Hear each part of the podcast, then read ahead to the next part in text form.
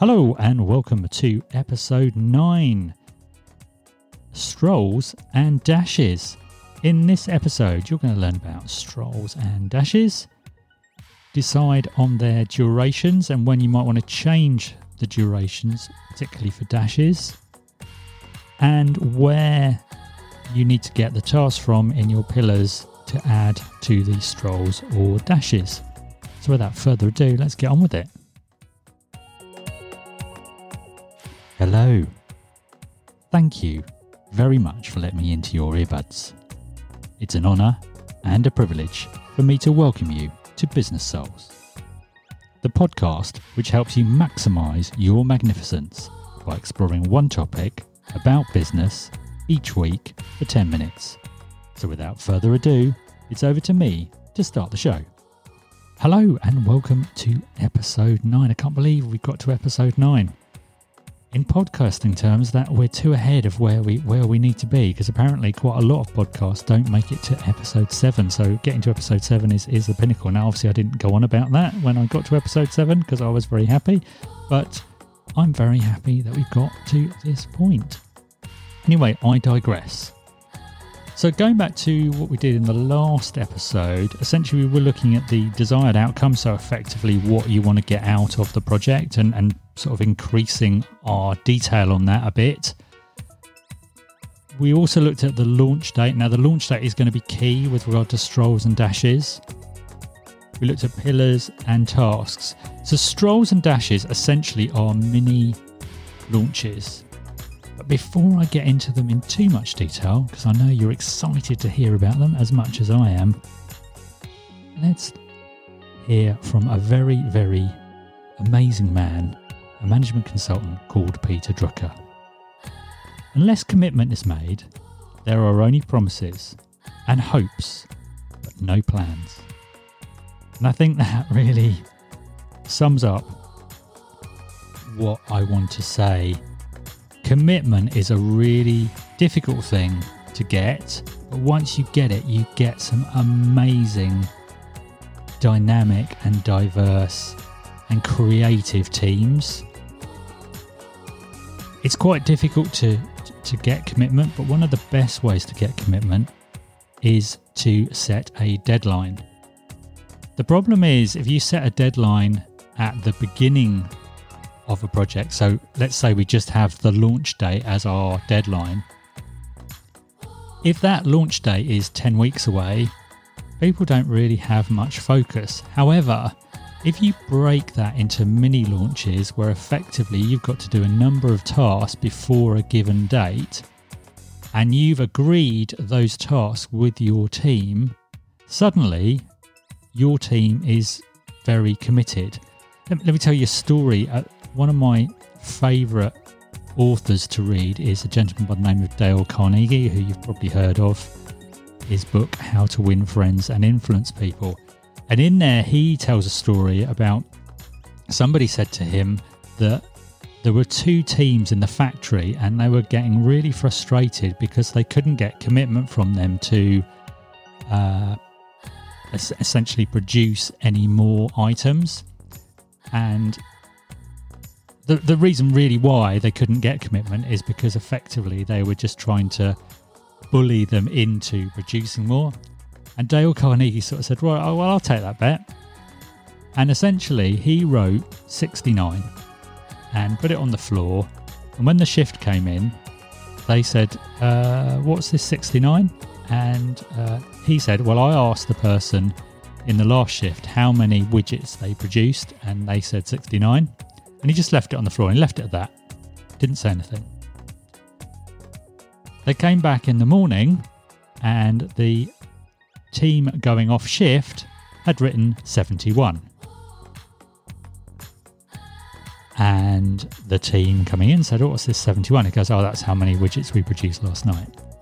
And suddenly, then the team came in again and it was 73 and then 75. You get the you get the drift. Essentially, he had not asked anybody to do anything, but he'd created a little bit of competition there, and that had driven them forward to produce something.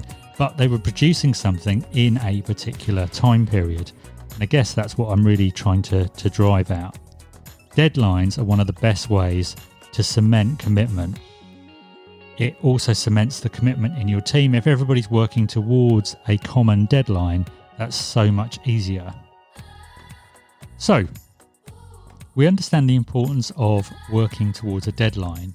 So, how do strolls and dashes work? Well, first of all, let's just discuss strolls and dashes. So, a stroll essentially is normally a duration of about two to four weeks. You essentially do a stroll when there's not too much critical issues that need to be done in a particular launch. Generally, you'll find a stroll will start at the beginning of your launch and at the end of your launch once you've launched. Because essentially, there are not that many critical tasks. If you don't finish one or two tasks in the, in the stroll, it's not too much of a problem. However, the dash is very different. Normally, it's one to two weeks in duration. What you tend to find is that you'll do maybe two weeks duration initially, and then as you get nearer the launch, it will switch to being week durations. If you have a week duration dash, you will find you will get a lot more done because people are working to a predefined date that everybody understands. You've agreed the task that you're going to do in your dash with your team. So effectively, you just end up getting a lot more done.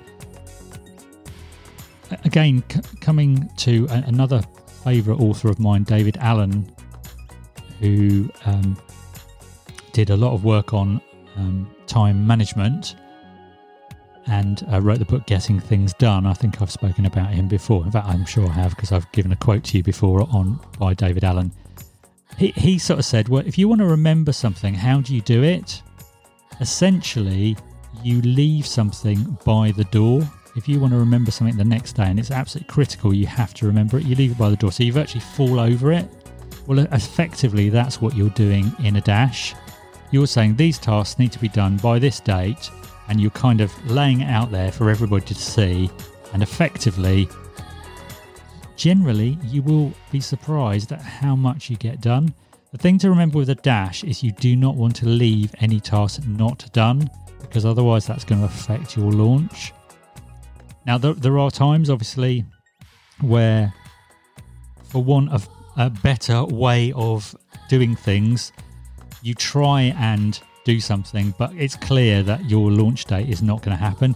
If that's the case, then what you need to do is go back to your whole kind of strategy and and and essentially maybe change it. So maybe you say, look, look for I don't know. Let's say I don't know the venue cancels on you at the last minute or something like that, uh, as you know for your conference and they'll say, oh, well, we have got something two weeks later. Well, in that case, you're going to need to go into a bit of damage limitation. You probably still want to keep, you probably just want to, so let's say your launch date, you're now going to launch in week 12 rather than week 10, and you're going to have to add two more weeks onto the end to make up for the end of your launch.